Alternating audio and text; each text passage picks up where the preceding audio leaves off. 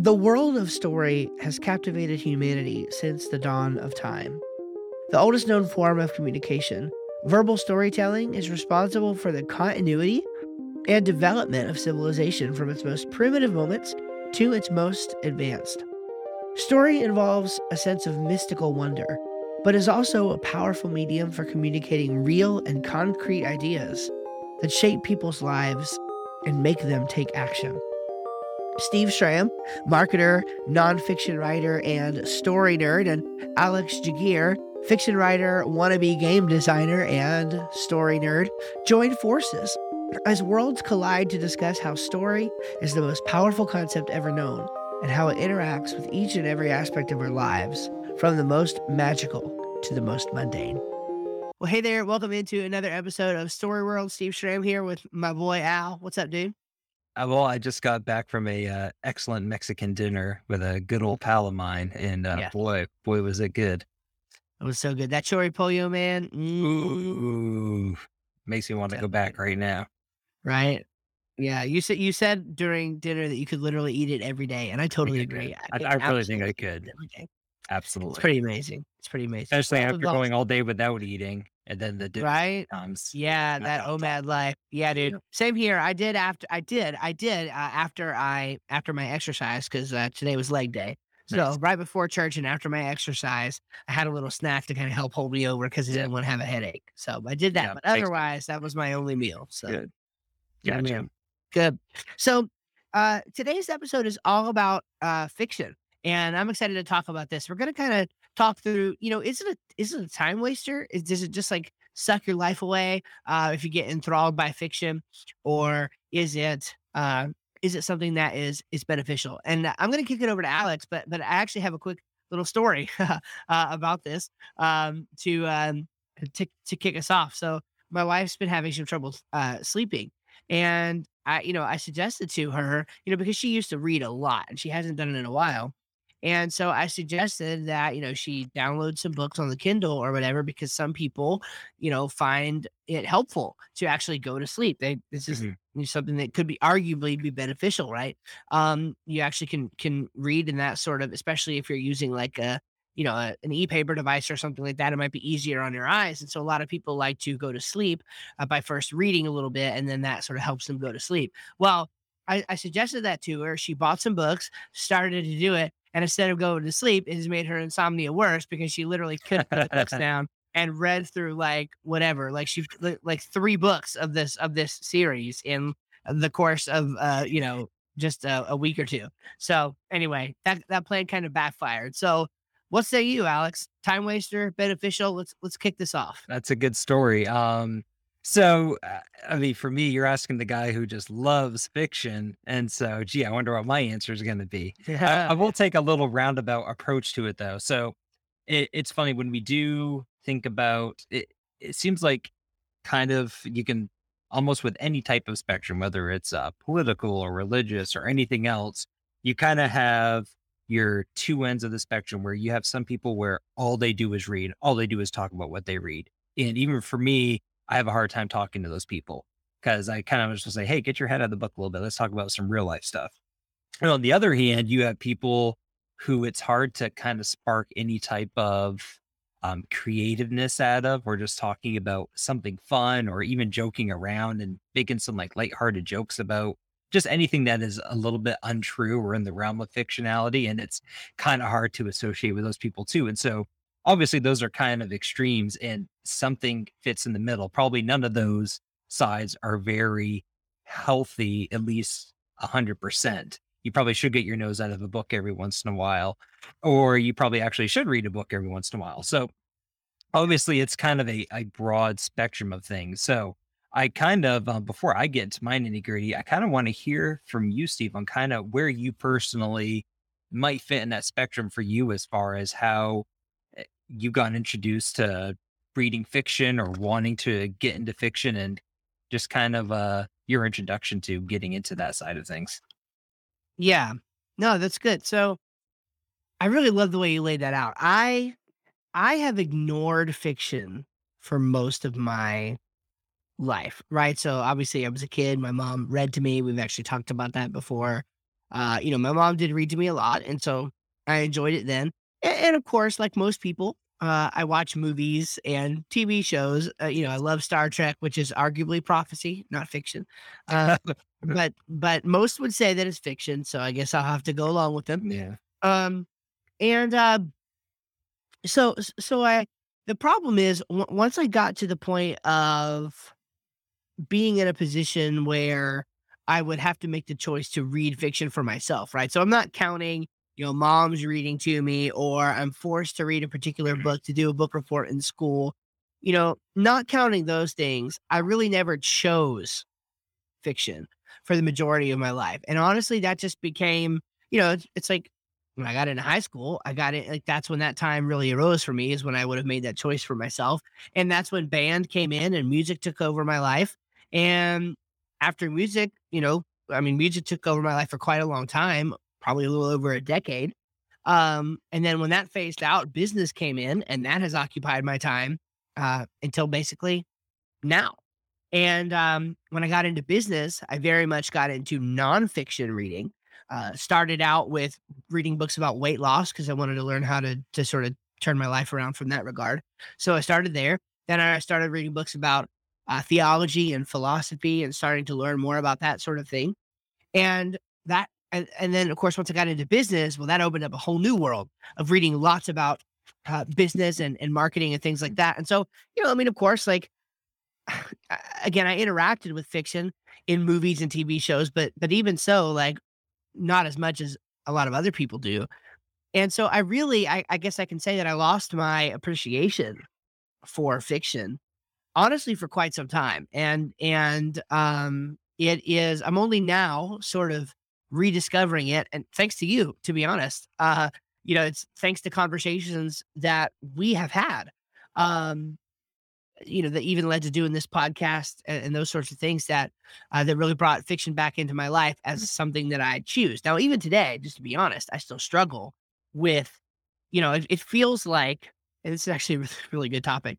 It it feels like a time waster. Okay, so this so this is my issue is if I'm if I have time to read a book, I've got 400 unread books on my Kindle, something crazy, some crazy number like that at any given time I have 400 books that I have not finished that I have either started or they're totally unread. Uh, the vast majority, by which I mean like if there's if there's if there's 400 even, I've got 398, you know, nonfiction and maybe two fiction, something like that. And uh, it just always seems like the right choice is to read the uh, nonfiction, right? The fiction feels like a time waster in that in that moment. And so I'm still learning to choose fiction in, instead of instead of nonfiction. Um, another thing, you know, pertinent to the question that you asked is I find that it tends to be different kinds of people. Now, this is not, I'm, I'm going to make a statement that might sound controversial. Um, and as a blanket statement, it's, I think it's true though. Now, maybe what it means, different people might interpret, but I'm just going to tell you what I mean because this is partly my podcast, and so I get to do that. and and so, uh, typically, typically, you mentioned how you've got people on different sides of the spectrum. Some people engrossed in fiction, other mm-hmm. people um, really engrossed in the real world. You know, maybe only certain people kind of get that delicate balance. Um, again, this is not going to apply to everybody, but as a broad generalization, I think you tend to see the fictional types, the people who are buried in fiction. I think you tend to see those people to be more sort of progressive ideologically. And people who read a lot of fiction, or excuse me, a lot of nonfiction, uh, seem to be, again, broad spectrum, a little bit more conservative um, ideologically. And so, again, I'm not necessarily going to speculate on what that means, but it's interesting to me that books that are not really about what's going on in the real world, you know, they're more imaginative, maybe a little more colorful, a little more creative.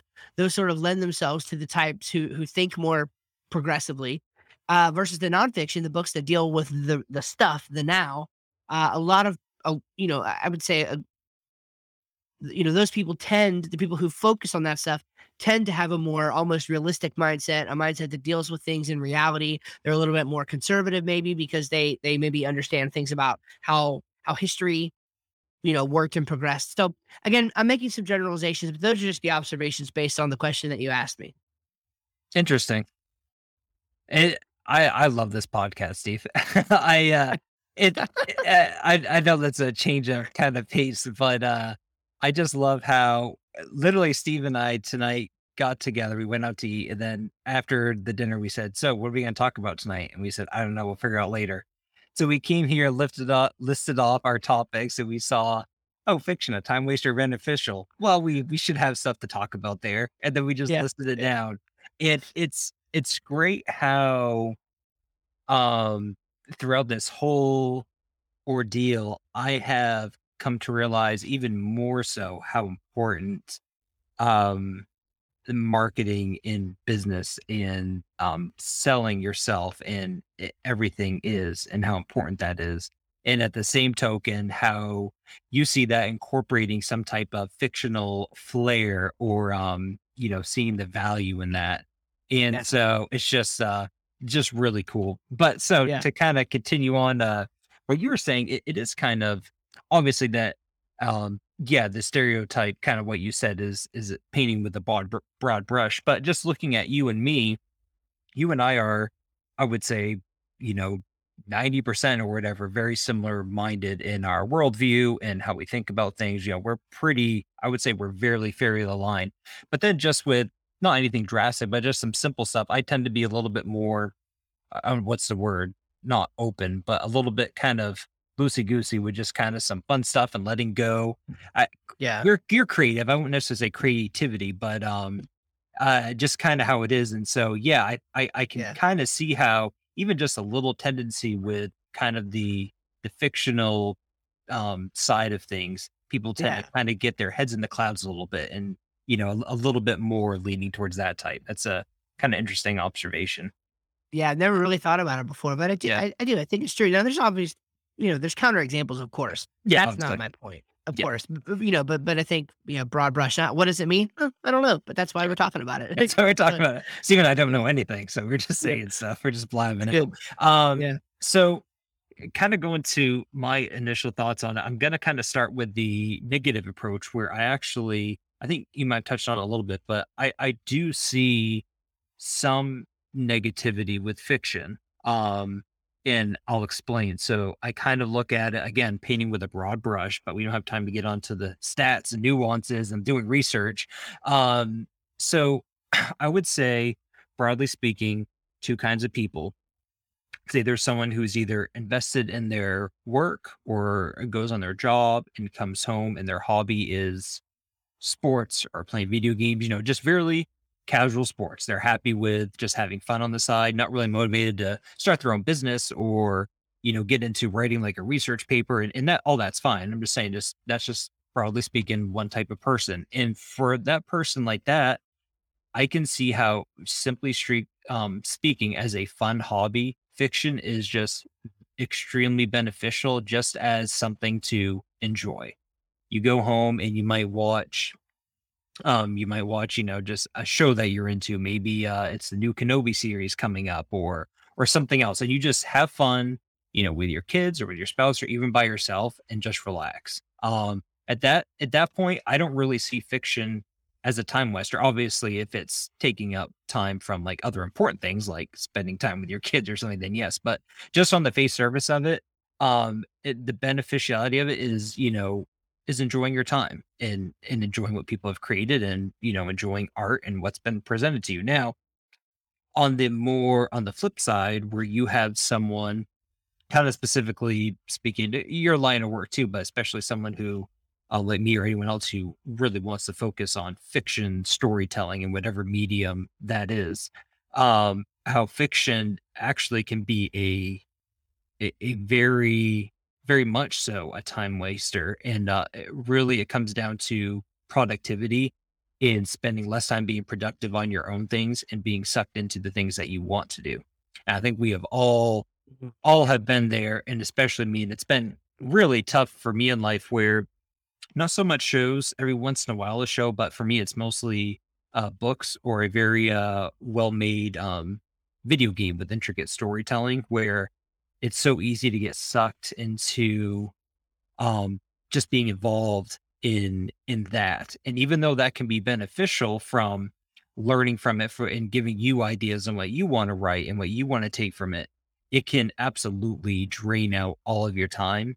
And at some point the beneficial the benefits of um, being invested into those fictional stories, whether it's reading or playing a video game or a show or a movie, um, ends up inhibiting you and your time and taking away from your time and actually mm-hmm. producing what you want to. So that kind of shifts the gear a little bit on fiction itself. Uh, I, I would think is beneficial, but from someone who actually wants to be productive and do something with it, it can definitely be um, unproductive and very unbeneficial for someone like that. Does that make sense?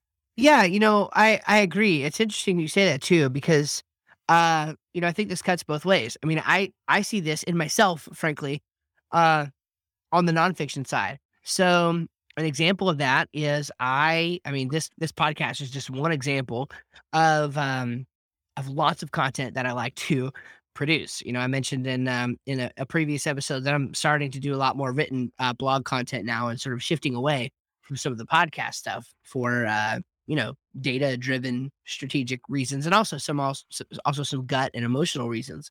And um and, and so it, it's really interesting. I've got a you know on the nonfiction side, um, and we're not talking about nonfiction, but but I'm going to try to tie this up here.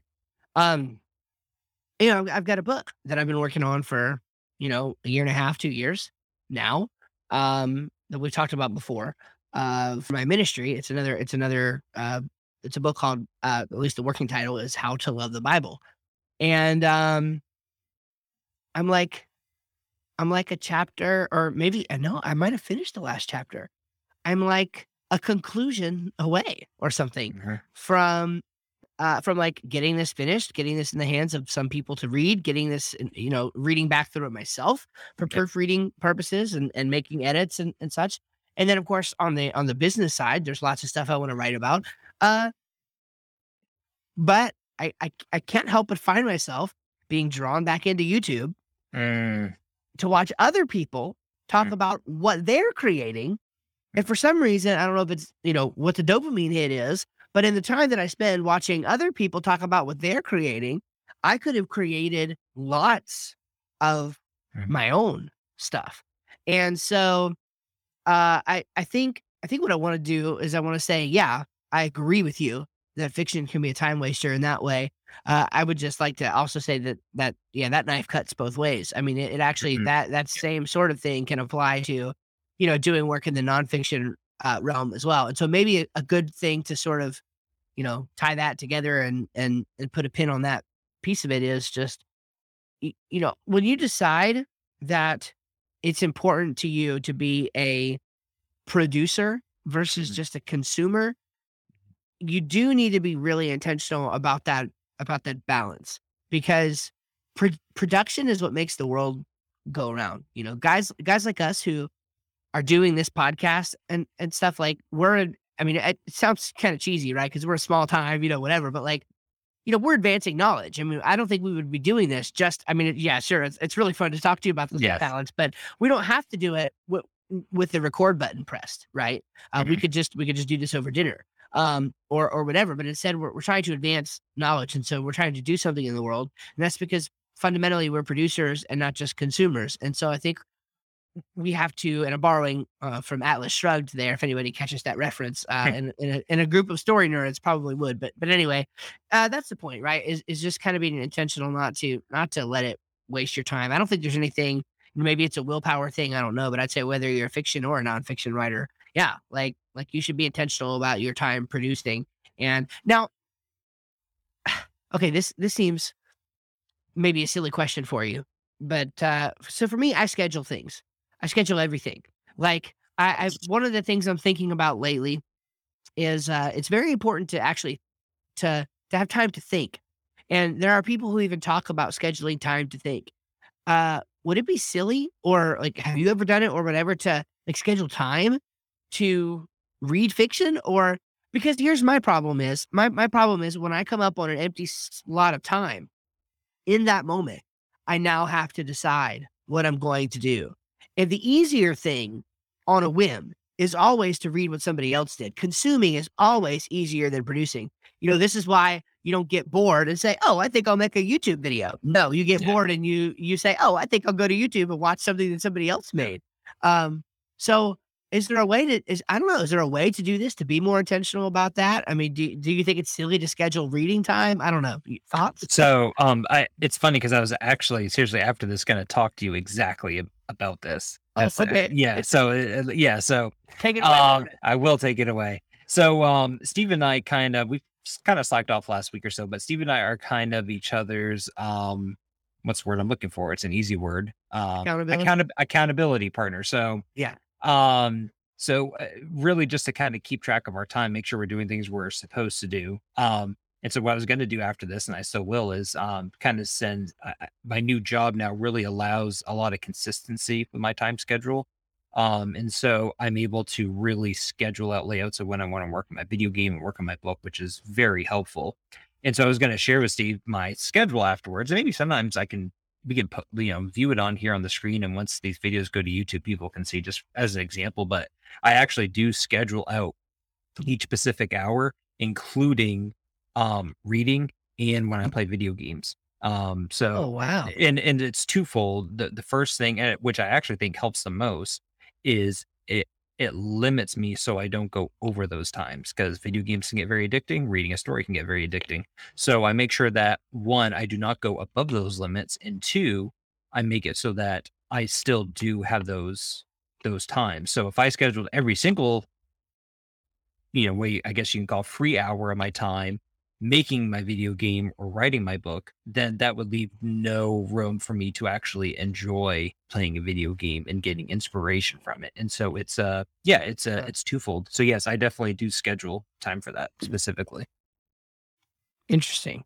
Interesting. Okay. Yeah. Good. That, that's helpful to know. I mean, I, I feel like I would I'm definitely not doing that now, right? I, I, you know, for me, I tend to because I do audiobooks and stuff like that. I tend to relegate my time um, reading or engage, you know, engaging with things like that to yep. time in the car or or whatever. And and then it's it's really hard to make the choice to do the fiction thing instead of the nonfiction thing. I don't know, because um, it feels like a time waster. So I I need to yeah, I mean that's kind of the whole point, right? Is if it's not actually a time waster, then I need to stop looking at it as a time waster. So maybe right. This whole, yeah. Maybe this whole episode is a um is a sort of intervention for me. Now, so another thing that I'm uh that I find struggling, or that I str- find myself struggling with here, is everything that I do. I mean, really, the right way to say it is I want to turn it into a business. Um, but but there's a temptation for me to make it academic.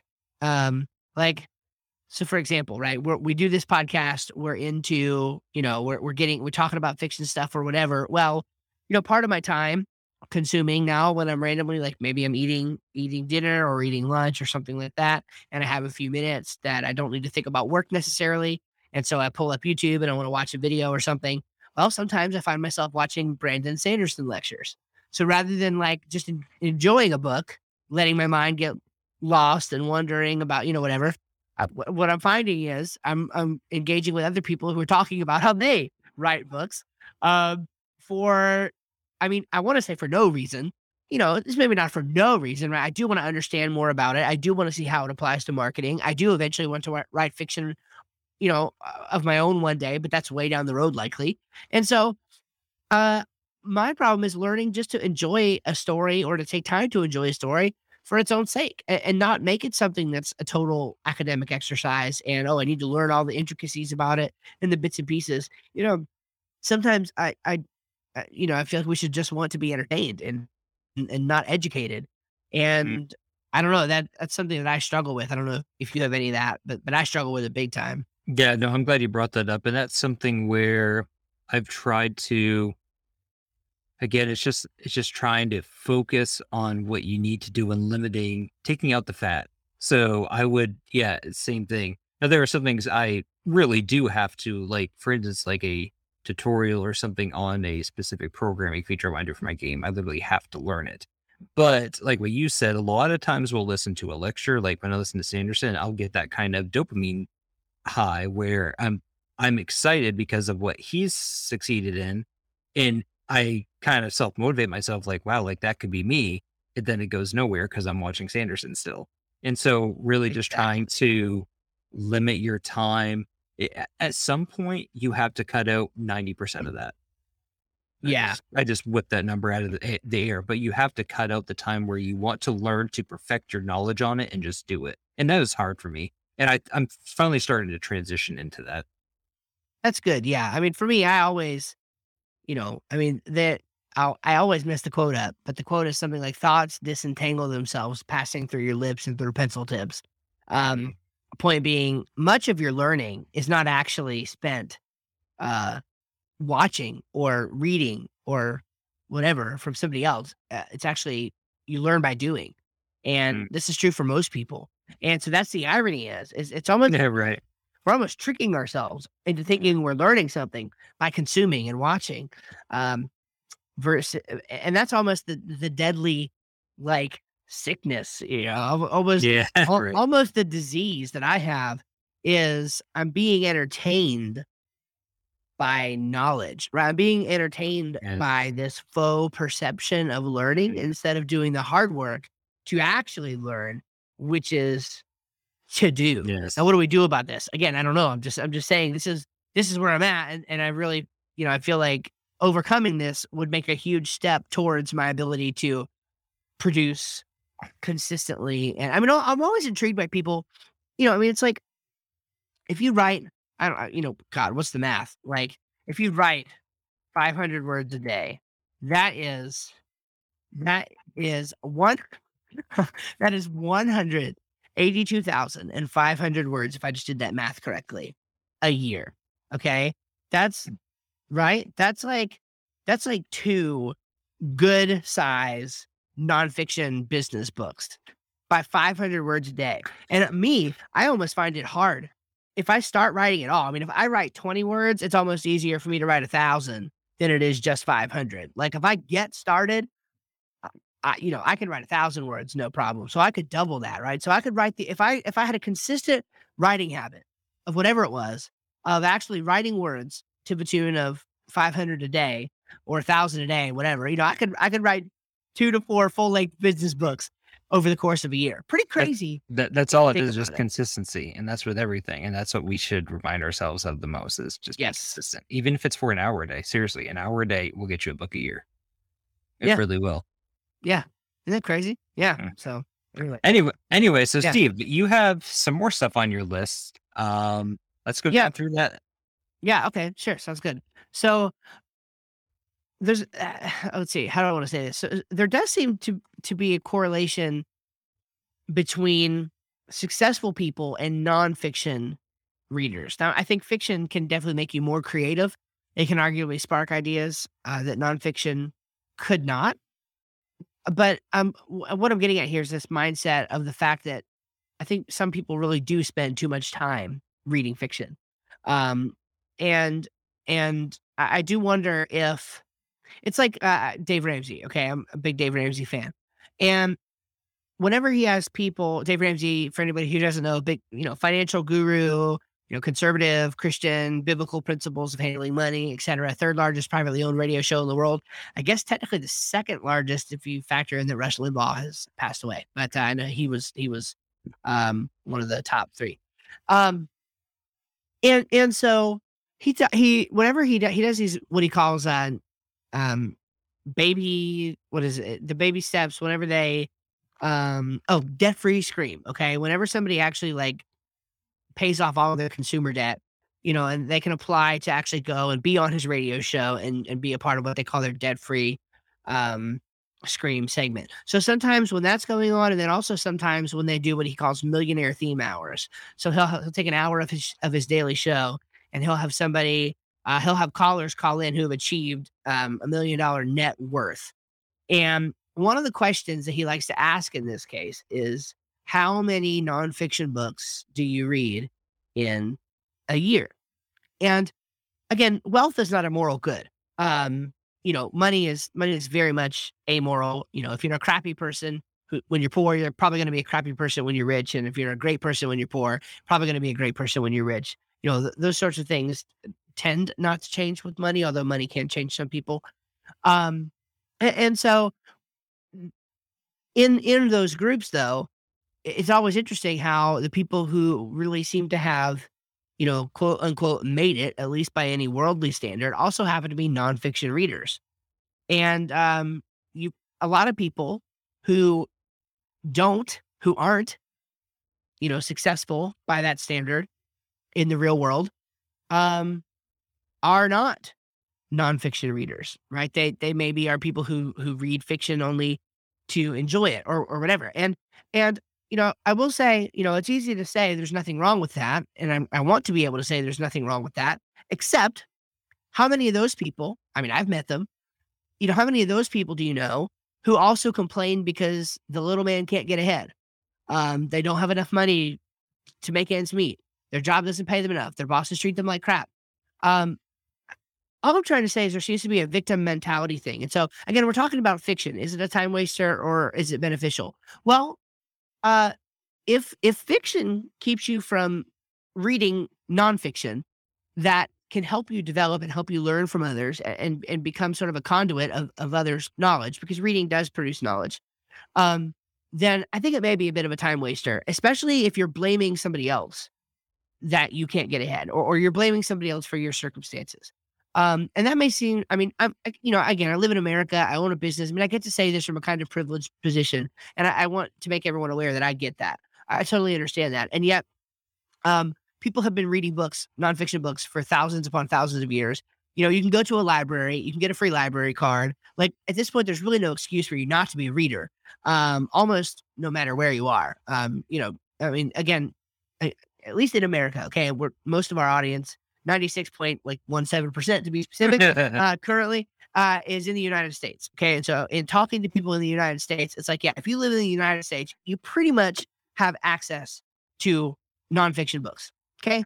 And, and so this is about fiction, but if you're a person who reads fiction all the time, but you're complaining because you can't get ahead in your life, maybe you should take a little break from that and, and also work in some nonfiction and see what others have to say about, again, living and working in the real world because there does tend to be a, a correlation there. So, what I'm not saying is that people who read only fiction are unsuccessful. That's not what I'm saying at all. I'm just saying there's an undeniable um, connection between being a person who reads nonfiction and what most people think of as, you know, being a success um, in life and business and work and things like that. And so that's at least something to think about. Well, it's kind of, I guess it's kind of the I can make the comparison. I, you can tell me if the comparison is wrong, but I think it's a good one where men and women, at least in their behaviors, are generally speaking um, pretty much the same as far as you know we we react happily when something good happens we react angry when something you know upsets us and generally speaking it's all the same but at the outer layers you have mostly men in prison for violence because men tend to be the largest aggressors. And that's where it starts to stick out is at those extremes. So if you take, again, yeah. it's a spectrum, if you take the top 10% of people who all they do is read fiction, chances are um, they're going to be people who, by our standards, are not going to be as successful as maybe the 10% who all they do is read nonfiction to learn. You know, does that make sense? So there's definitely that spectrum. So I I would say as a whole, I do agree with you looking at yeah. that spectrum range. Yeah. Um, Very cool. Very cool. So I guess I'll I'll go ahead and uh, kind of finish up what I had thought. So I started off on a bummer with saying, get, kind of led into this whole ordeal about why reading fiction sucks. no, and uh, um, I'm going to go to really. Uh, so my benefits um i kind of have um yeah th- three really kind of main points where i think that fiction is um very beneficial um the first one is kind of more i think geared towards someone like you steve it applies to everyone but um so the first yeah. one i have is stretching your imagination and i think that applies to again, I guess kind of focusing on this one, people who wouldn't necessarily consider themselves, you know, a fiction a fiction person who you know dives into books or loves like Yeah. fantasy movies but someone who uh like you steve where um if you're trying to think of maybe reading a fiction book might spark some type of interesting uh like character to use for like marketing or an angle to uh persuade someone into something so just eh, being able to read a wide variety or watch something that um it's fiction and kind of stirs your imagination and gets you invested in the characters can really just kind of um help stretch what you can envision for yourself and I guess you could say the real world. And another example that I think is great that a lot of people overlook is is comedy think about comedians Oh. where um you know a lot of times at least most of the good comedians will get up and they'll like tell stories about something that happened in their life or their mother or when they were this and get you all roaring where um it really uh, most of those stories are either one half truths or two just totally made up but they tell the story as if it happened to them and think how imaginative it is to be able to come up with an idea. Say if something really did happen to them, but they think, man, if I could stretch it this way and get the audience to think about this funny thing happening, I could really get a roar out of them. And so, um, just uh, uh um, I guess that kind of falls lightly into the line of fiction, but anything that you know um is kind of made up or make believe for eh, to create for someone um an enjoyment out of can just really help with um creativity and imagination in that regard. Um, Yeah. yeah, so that's kind of my first point there. Yeah, I like that. Um uh Ravi Zacharias um used to talk about this idea of, of not losing your sense of wonder. Mm. Uh, there's others who talked about this as well. Um, but but basically the idea being when you when you age, you you sort of lose your uh imagination more because it becomes more like uh, gosh, I wish I could remember the exact the exact example, but he gives a very specific example in I believe it's his book, Can Man Live Without God? I believe is the title of it. And he gives this very specific example that I'm not even going to try to like really go into because I'll butcher it, but but it's basically he took a scenario and explained the reaction of like he had a young a very young kid and then like a you know like probably 6 to 6 to 9 somewhere in there range year old kid and then like a teenager. And he had each of them sort of give their thoughts on the thing. And and they were sort of progressively more pessimistic if you will Yeah. uh about what what the thing could be. And it's like very clearly the youngest had the had the wildest imagination about you know what it could be. And it was uh i mean it was stark frankly and clear that it's not i mean yes the, the person who is older and more educated and able to make more philosophical distinctions that you know that that child that teenager whatever was definitely looking at the more objectively true thing right? Was looking at the more real thing uh but were they necessarily better off?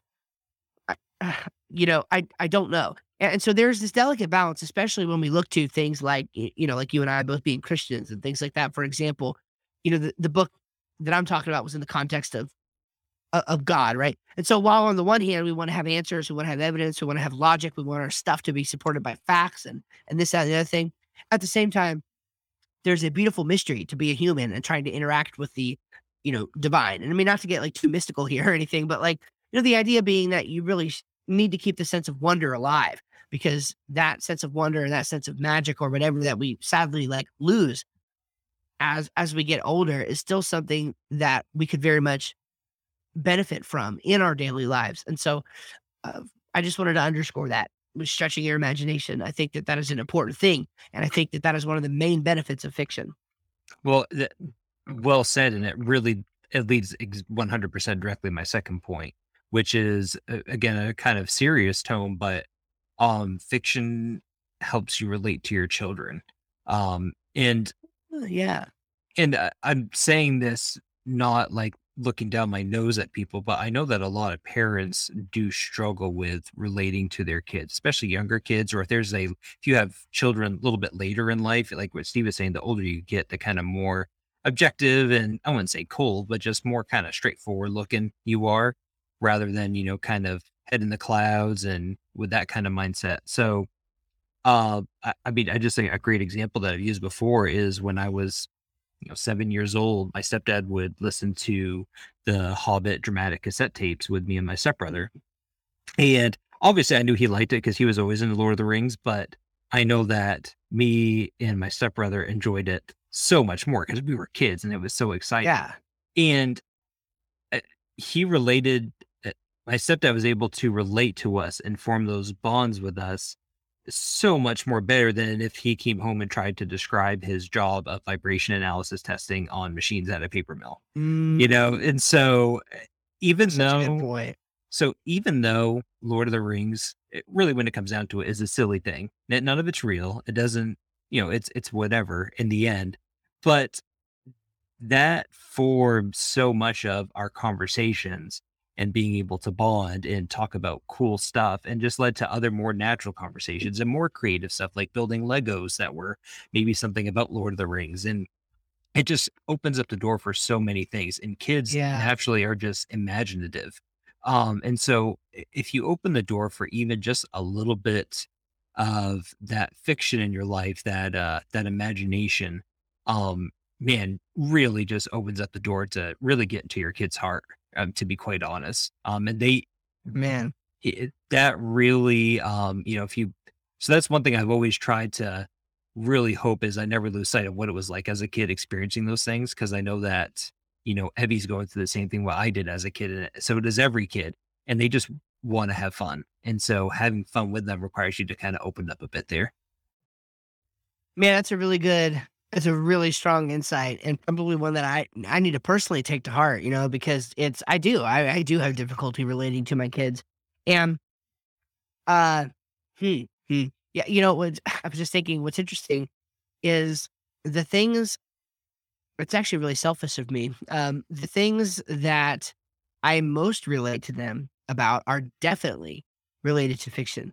But I find I'm only interested to really engage with them on those things which in my own childhood I was fascinated by Mm. and drawn to, right? So for example, Power Rangers. My kids love Power Rangers. I have no problem carrying on a conversation about the world of Power Rangers with with with my with my kids.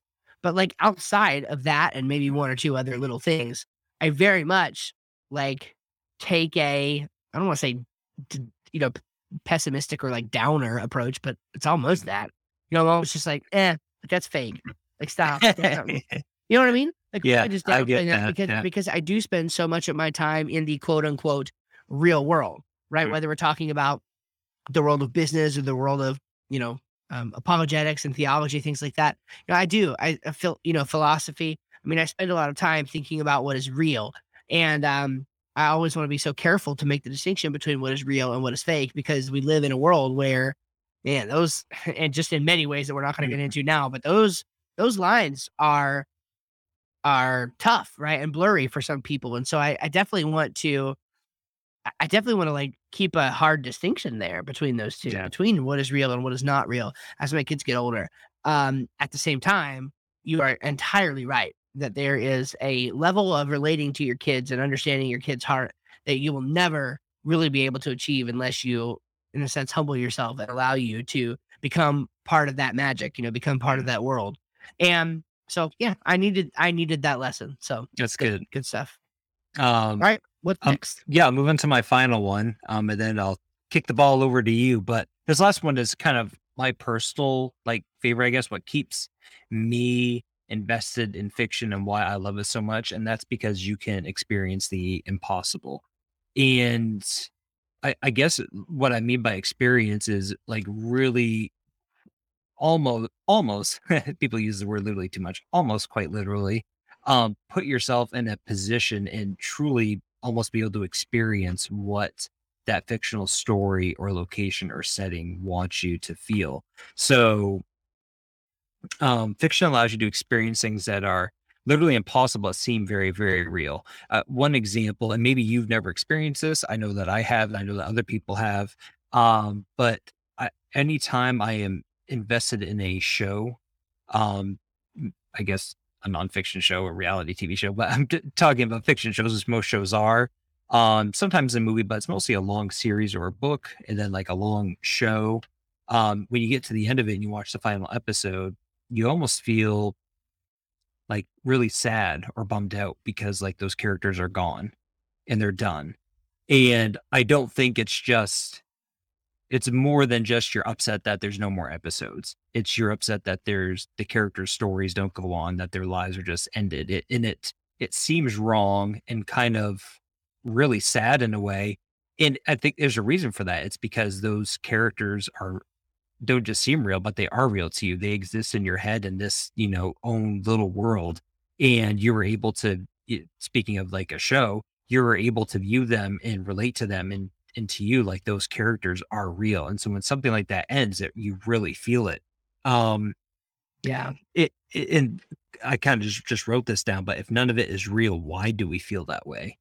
And it's because, especially, we've talked about this before, but fiction, when it's grounded in reality, which I think it makes for the best kind of fiction, um, it, it does it does kind of create its own reality in a way. A great example, we come to this all the time, but it's so great, is Dune, where none of that, uh, I mean, like, none of that exists. Uh, the, the planets, the technology, um, just the kind of, I guess you can say, for lack of a better word, the magic system in it just None of it is mm-hmm. real, but man, probably more so than uh, almost any other fiction, fantasy, or sci-fi that I read. That seems like so real. The world and the and everything that is in it.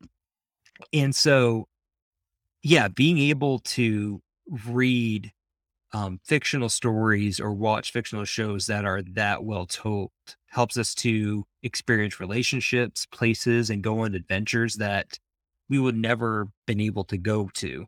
And so, um, again, how does that benefit life in the end? I don't know.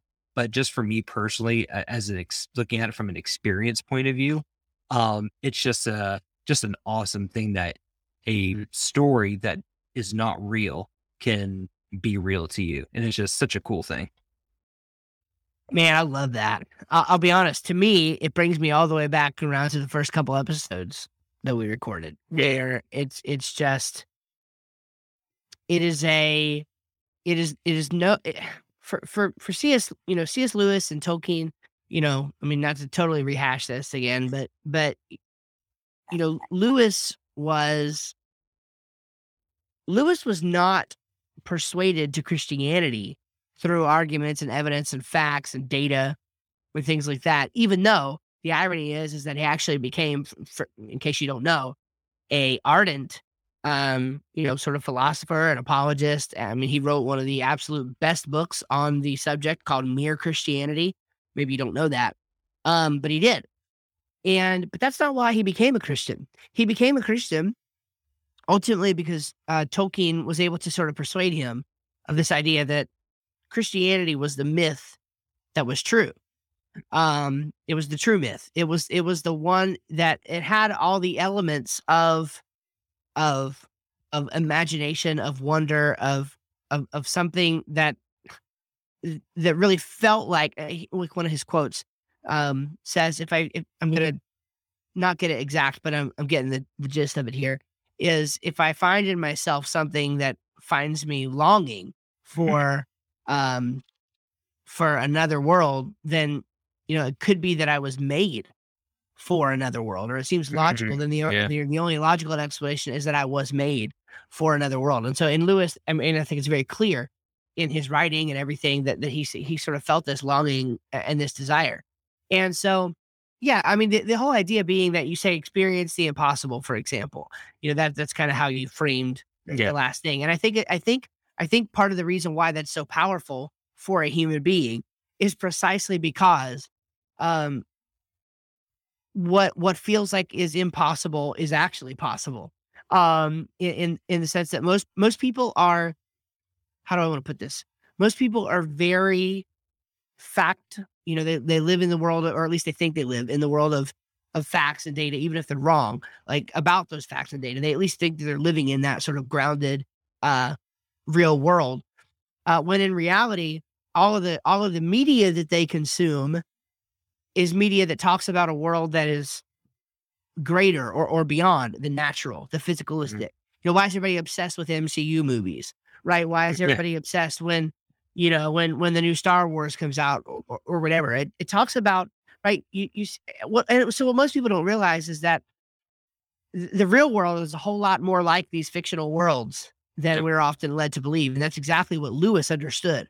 Um, and what ultimately persuaded him to believe in Christianity again to tie up that thread, uh, because he saw in it the mythical elements, the mythos that seemed to resonate with the longing and desire of the human heart, while at the same time was able to look at at, at the ground at the grounding of the facts of history and and and experience you know that this was a true you know it was a true story that happened um and yet had those echoes of a uh, of a world that was a lot more exciting than what most people think it is and so that's what ultimately persuaded lewis and uh, i think could i think that sort of thing if you know if we talked about it more could also be used to persuade a lot of people.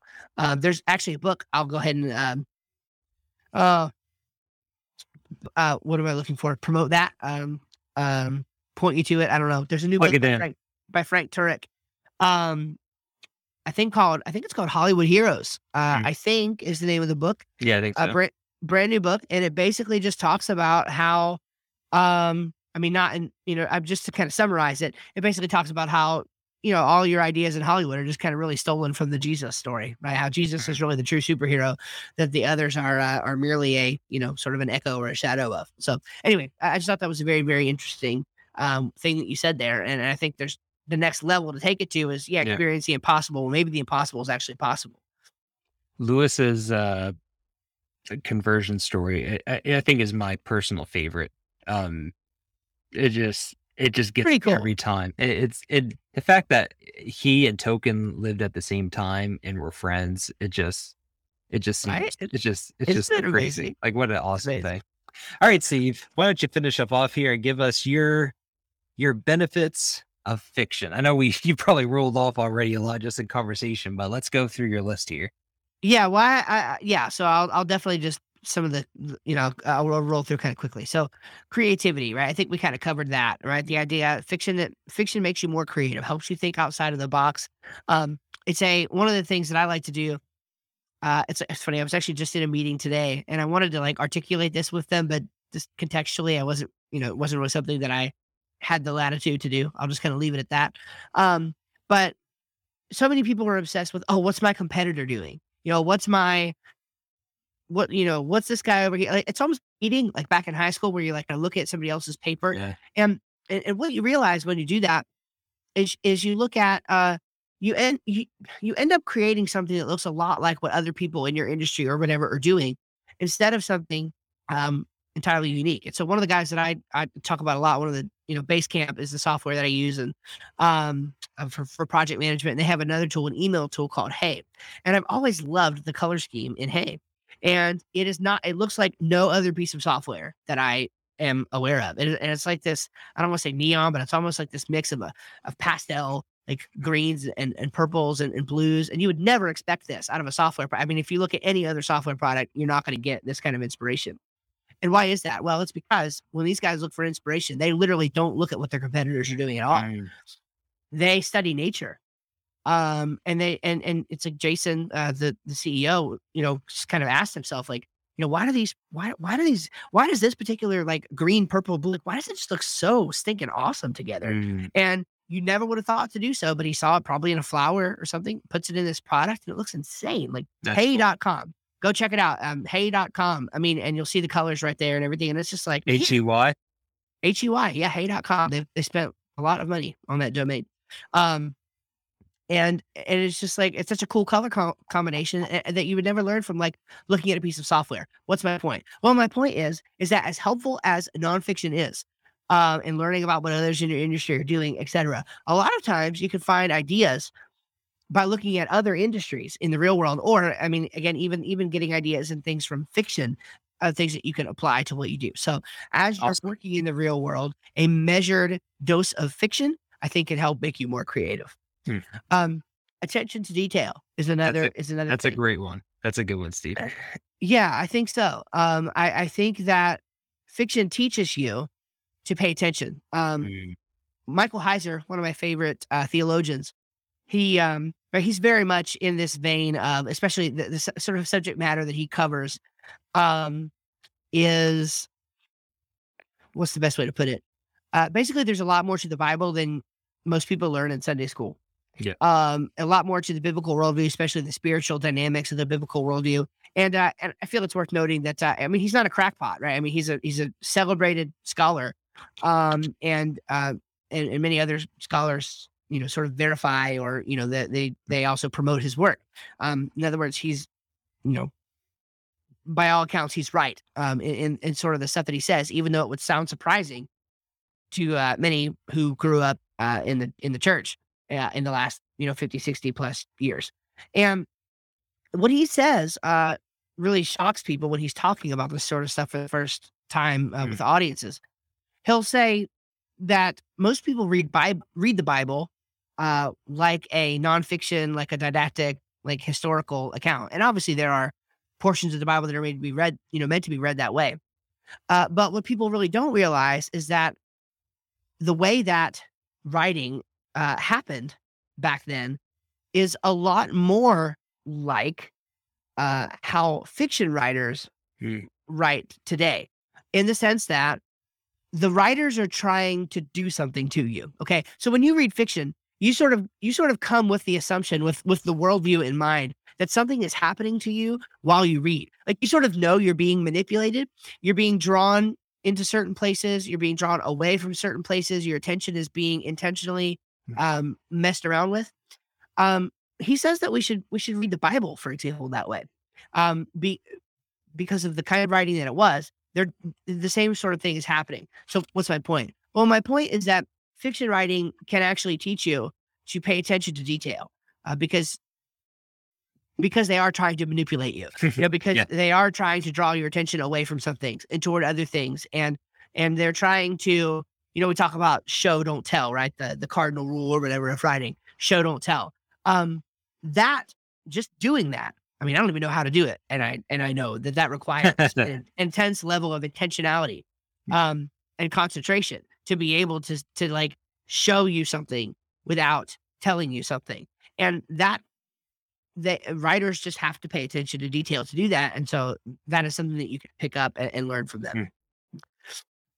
Imagination we covered in depth so that's that's cool. Yeah. uh, drive drive uh, drive is related to imagination uh, but by drive i specifically mean like I, I think i mean how many i mean you can't tell me that elon musk is not somewhat motivated by science fiction right i mean Mm. like there's no way that i mean yeah like i'm you you know he's dealing with science reality of course um but like how many i mean how many people dream of going to the stars based on what they've read on in you know or, or watched or whatever in science fiction i mean it's like uh star trek you know fake uh whatever fiction prophecy whatever you want to call it um i don't know in some weird sense star trek gives me drive you know it gives me a drive for exploration It- you know when i see the when i see the um the the the uh the beginning credits or whatever the opening credits or whatever you call it uh where the theme song plays for star trek enterprise i'm like frick yeah like i want to be an astronaut like you know what i mean like it gets me I want to die on Mars. I want to die on Mars. Yeah. So I think that's an element. Um, and then sort of the last one that I mentioned, I'm sure there's others, but the last one that I thought of um, before we were prepping here or while we were prepping was reflection upon reality, reflection upon reality. And wh- what I mean by that is kind of like what I was talking about with the uh, the myth that is true uh, stuff is that when you're reading fiction, there uh, it would be a mistake to think of fiction as and we talked about this a little bit before, but it'd be a mistake to think of fiction as fake. Um, because fiction is real. Um, and you even mentioned this earlier, I think, right? Fiction fiction is it's it's real, but it's but it's not. Right? It's but it's not. yeah. In in that sense, right? It it is a it is a real fiction. And and because of that, fiction often tells true stories um maybe I can use this analogy. It, it has a, it's using the vehicle of a fake story that is carrying the cargo of a real story. Mm, So fiction, yeah. So fiction is a fi- and, and to give credit where it's due, um, I actually stole that analogy from a uh, from a, a scholar named um, I forget what his name is. Anyway, um, I stole it from I stole it from him. Yeah, yeah. Um, and uh, I don't know why his name sl- slipping my mind. I stole it from him uh, because I actually like. It's funny is I actually disagree. Uh, I agree with him, but he's criticizing somebody else using that analogy, and I I agree, I agree with with his criticism of it. Yeah. But I do think it's an apt analogy for what we're talking about here. Um, I think fiction, and, and actually because it's an apt analogy here, I disagree with it in the other context. Anyway, whatever. I'm, I'm speaking vaguely now, but yes. the point is, is is is that fiction uh, teaches you an awful lot about how to be in the real world, and uh, I think too often, uh, not always, but too often, nonfiction writers tend to like tell you how they think it is, and it's not that way. Whereas Mm. fiction writers, I think a lot of times are tapping into something a lot more deep, a lot more a lot more real, but it's it's it's als- also a little bit more subtle. Like they may not even be realizing that they're doing it. For example, I don't think most people are writing stories about Hollywood heroes thinking, "Oh yeah, we're ripping off of Jesus," and yet you know there's an entire book arguing that basically they are. And um and and so fiction can help you reflect upon reality. I think that's something that's very strong about it, even even though you may not realize it's happening to you. Again, trying not to paint with a broad brush, but it, it is kind of it is kind of funny how if you see like nonfiction stuff, whether it's a newspaper article or someone trying to write a, a book about people's behavior, a lot of times you'll you'll read it and think like, why is this person thinking that? Like that's not true, or people don't behave that way, even though it's a nonfiction book. But in order to write a successful fiction story, you have to accurately depict reality. Like you have to understand how people interact Yes. well. You have to know consequences of certain reactions. And so you definitely That's I awesome. would I would say it's it's definitely a requirement that you have to know humans and civilization and the human condition and everything in order to write good fiction. Exactly. Yeah. And that's and that's where ah, you know, eh, not to keep coming back to this. You know, but I mean that's that's where it's almost like the beach ball, right? Um so in in the in in, in the book of Romans, uh, in the Bible, it talks about how you you're gonna have people who the the, term and the terminology that's used there is suppress the truth and unrighteousness. Okay. And, and what it means is that it's kind of like a beach ball. You ever go to the go to the beach or you're playing in a pool or whatever, and you try to hold a beach ball down, but but the minute you're not thinking about holding the beach ball down, and and your hand slips off of it, what happens? The beach ball flies up to the top of the surface, and so not to psychoanalyze people, but I think this really does happen a lot in fiction, in the in the world of fiction writing.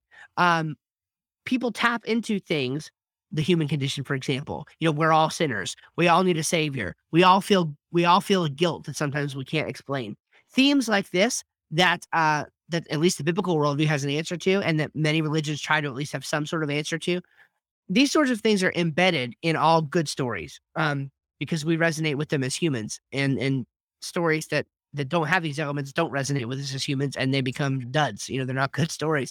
And and this is because somebody who might who might write a nonfiction book philosophically thinking carefully you know might have his hand on the beach ball right holding the beach ball down. But then in a moment of you know where his guard is down and he's he's writing fiction he's trying to be imaginative he's trying to think about humans actually are um the, the hand slips away and the beach ball comes flying up to the surface and this is why right this is why people who um are not i'll give you a great example and then and then we can move on to story, stories of the week okay?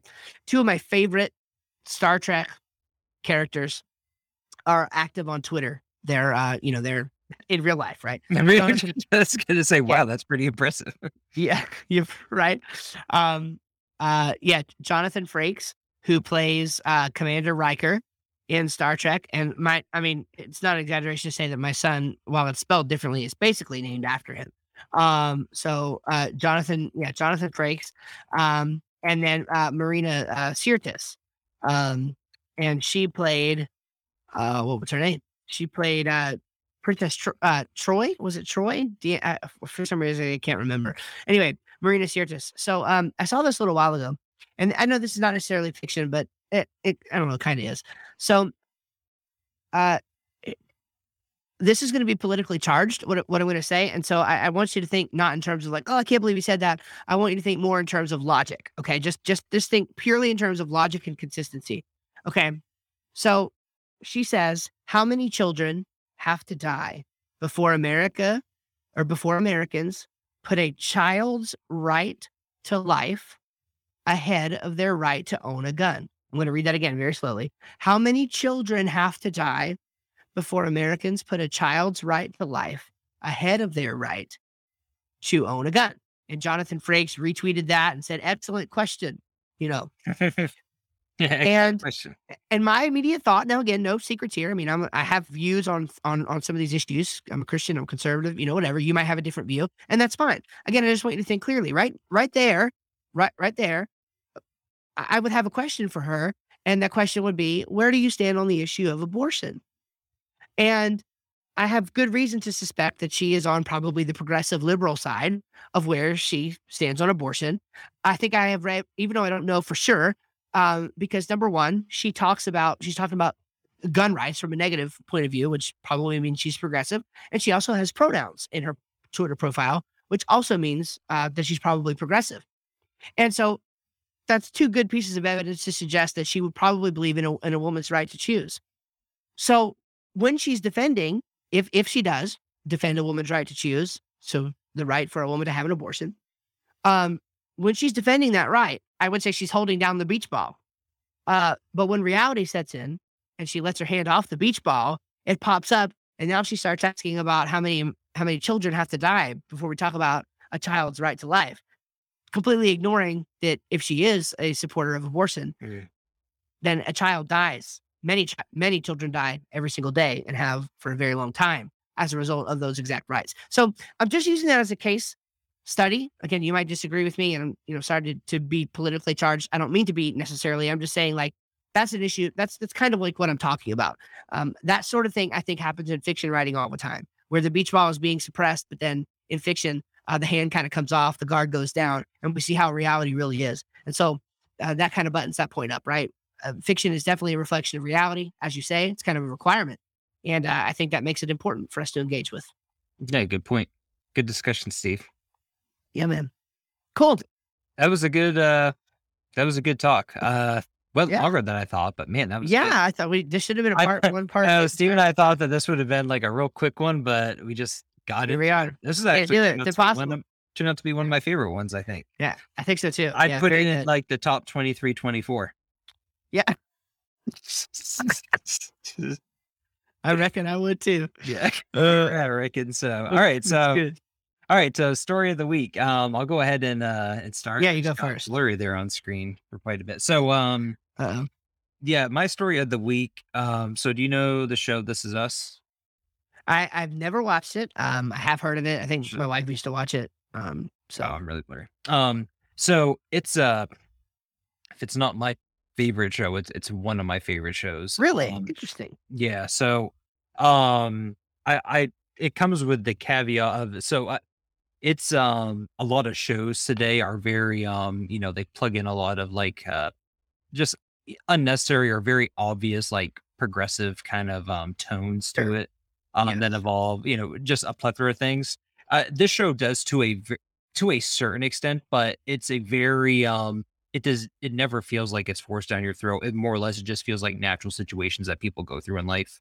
Um and so um but this show i've watched it i think after like the second season release um we started watching it and i've just been hooked ever since and it is um yeah it just combines everything from a great fictional story from the writing and specifically film just uh um just the moments that are captured for actors in certain scenes um and uh, i mean it, this show's probably made me uh tear up more than than anything i've ever read or watched before um just a great show but anyway the reason why i bring it up specifically is because uh the last season i guess the last episode just premiered yesterday i believe and so i'm on the last season now i still have some episodes to catch up on but apparently, um, it's um at least from the reviews that I've seen, um, people are just saying like giving it like 10 out of 10 and saying it's just Mhm. like a phenomenal ending to a phenomenal story. So I'm really excited about it. This story, what it does is they evolve a lot of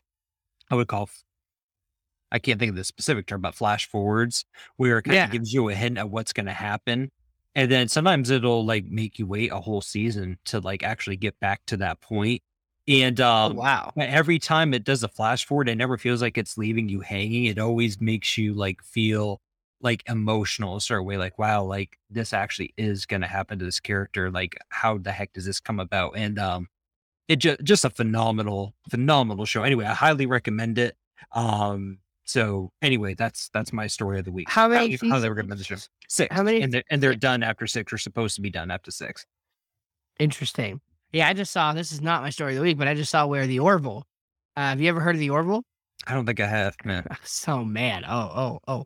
So the Orville is a is a comedy that is Seth MacFarlane is the main character, and it was Oh canceled.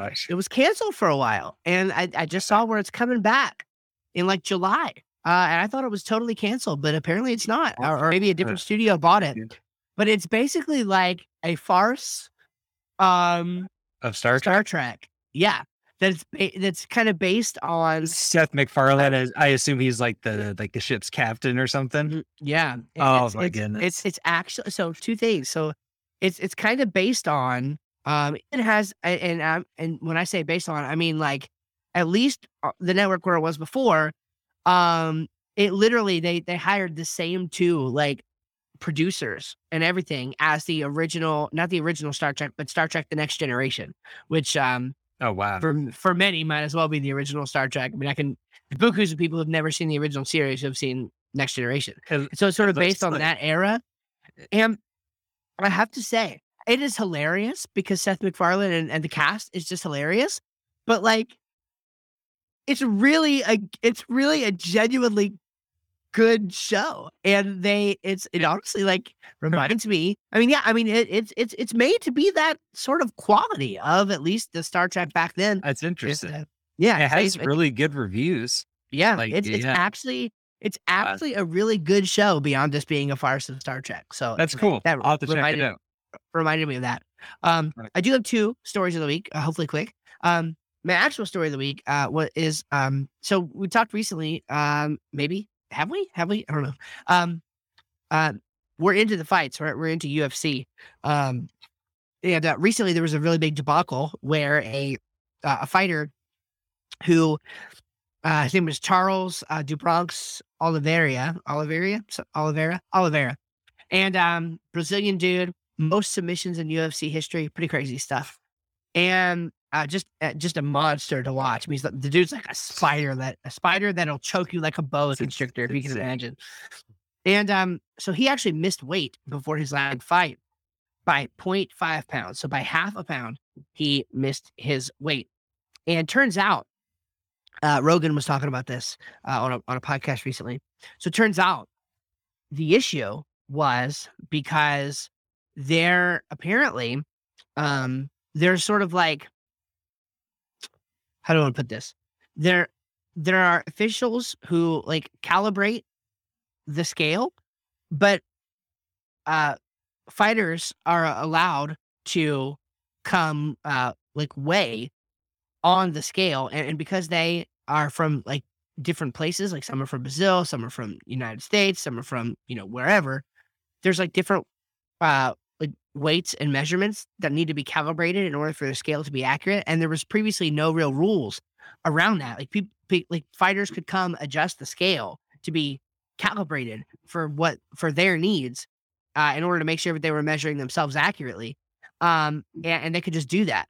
And apparently what people were saying is that that calibration was off and this is why uh, Oliveira did not um make weight.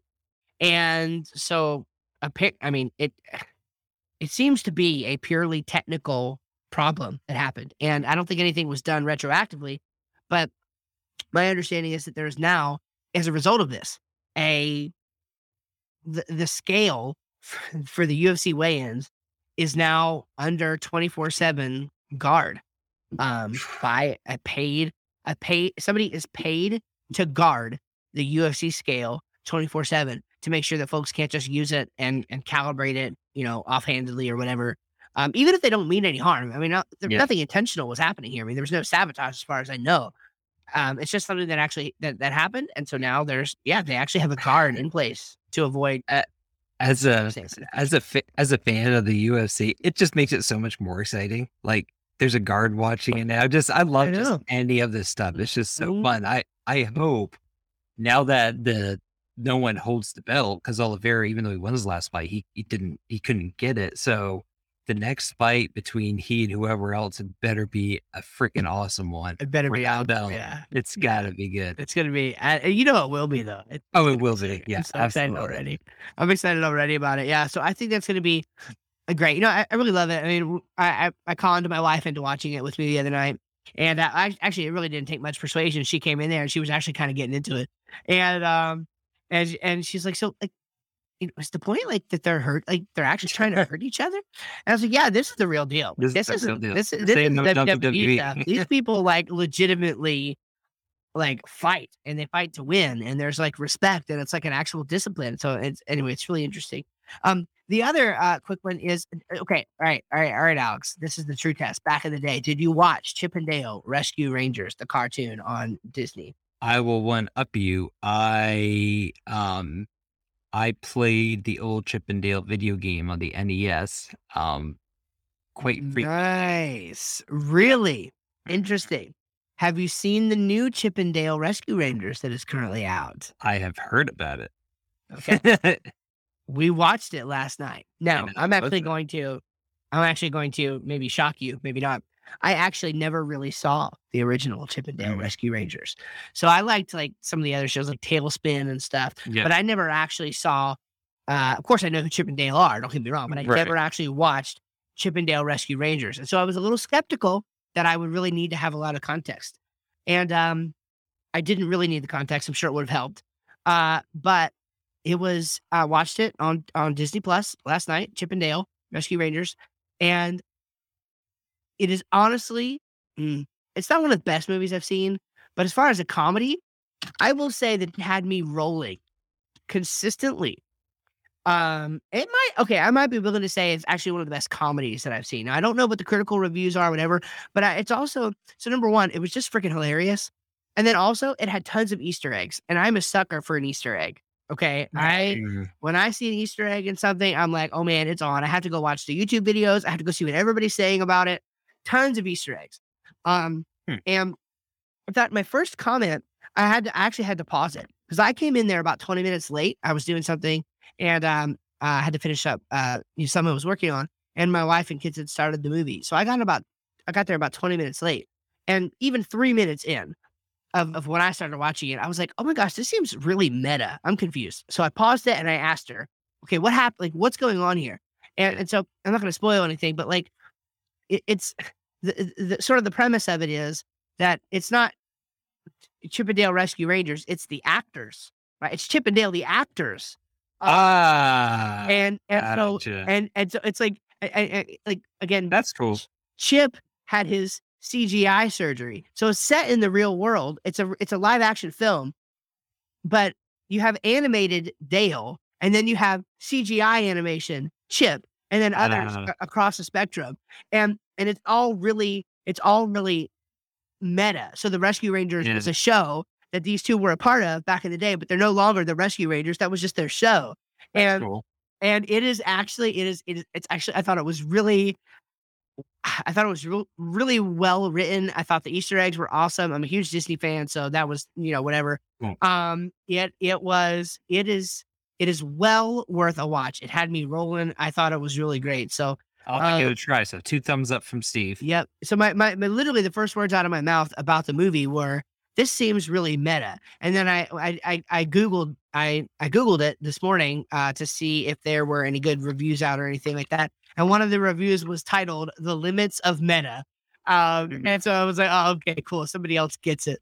Um, so it was pretty intense. It was very intense from the meta standpoint. Um, so be ready for it. But you That's should cool. absolutely watch it as soon as you can. Fantastic movie. So That's really cool. At least. Have you ever seen gameplay of the old Chip and Dale game? No. mm-mm. Ever you get Never. a chance, um, I looked it up a little bit ago, and uh, the game for like an NES game was uh was quite good.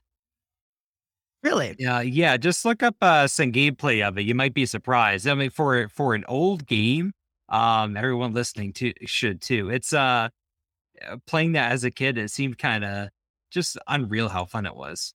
I just remember it being so good. There's a no. There's a there's a couple.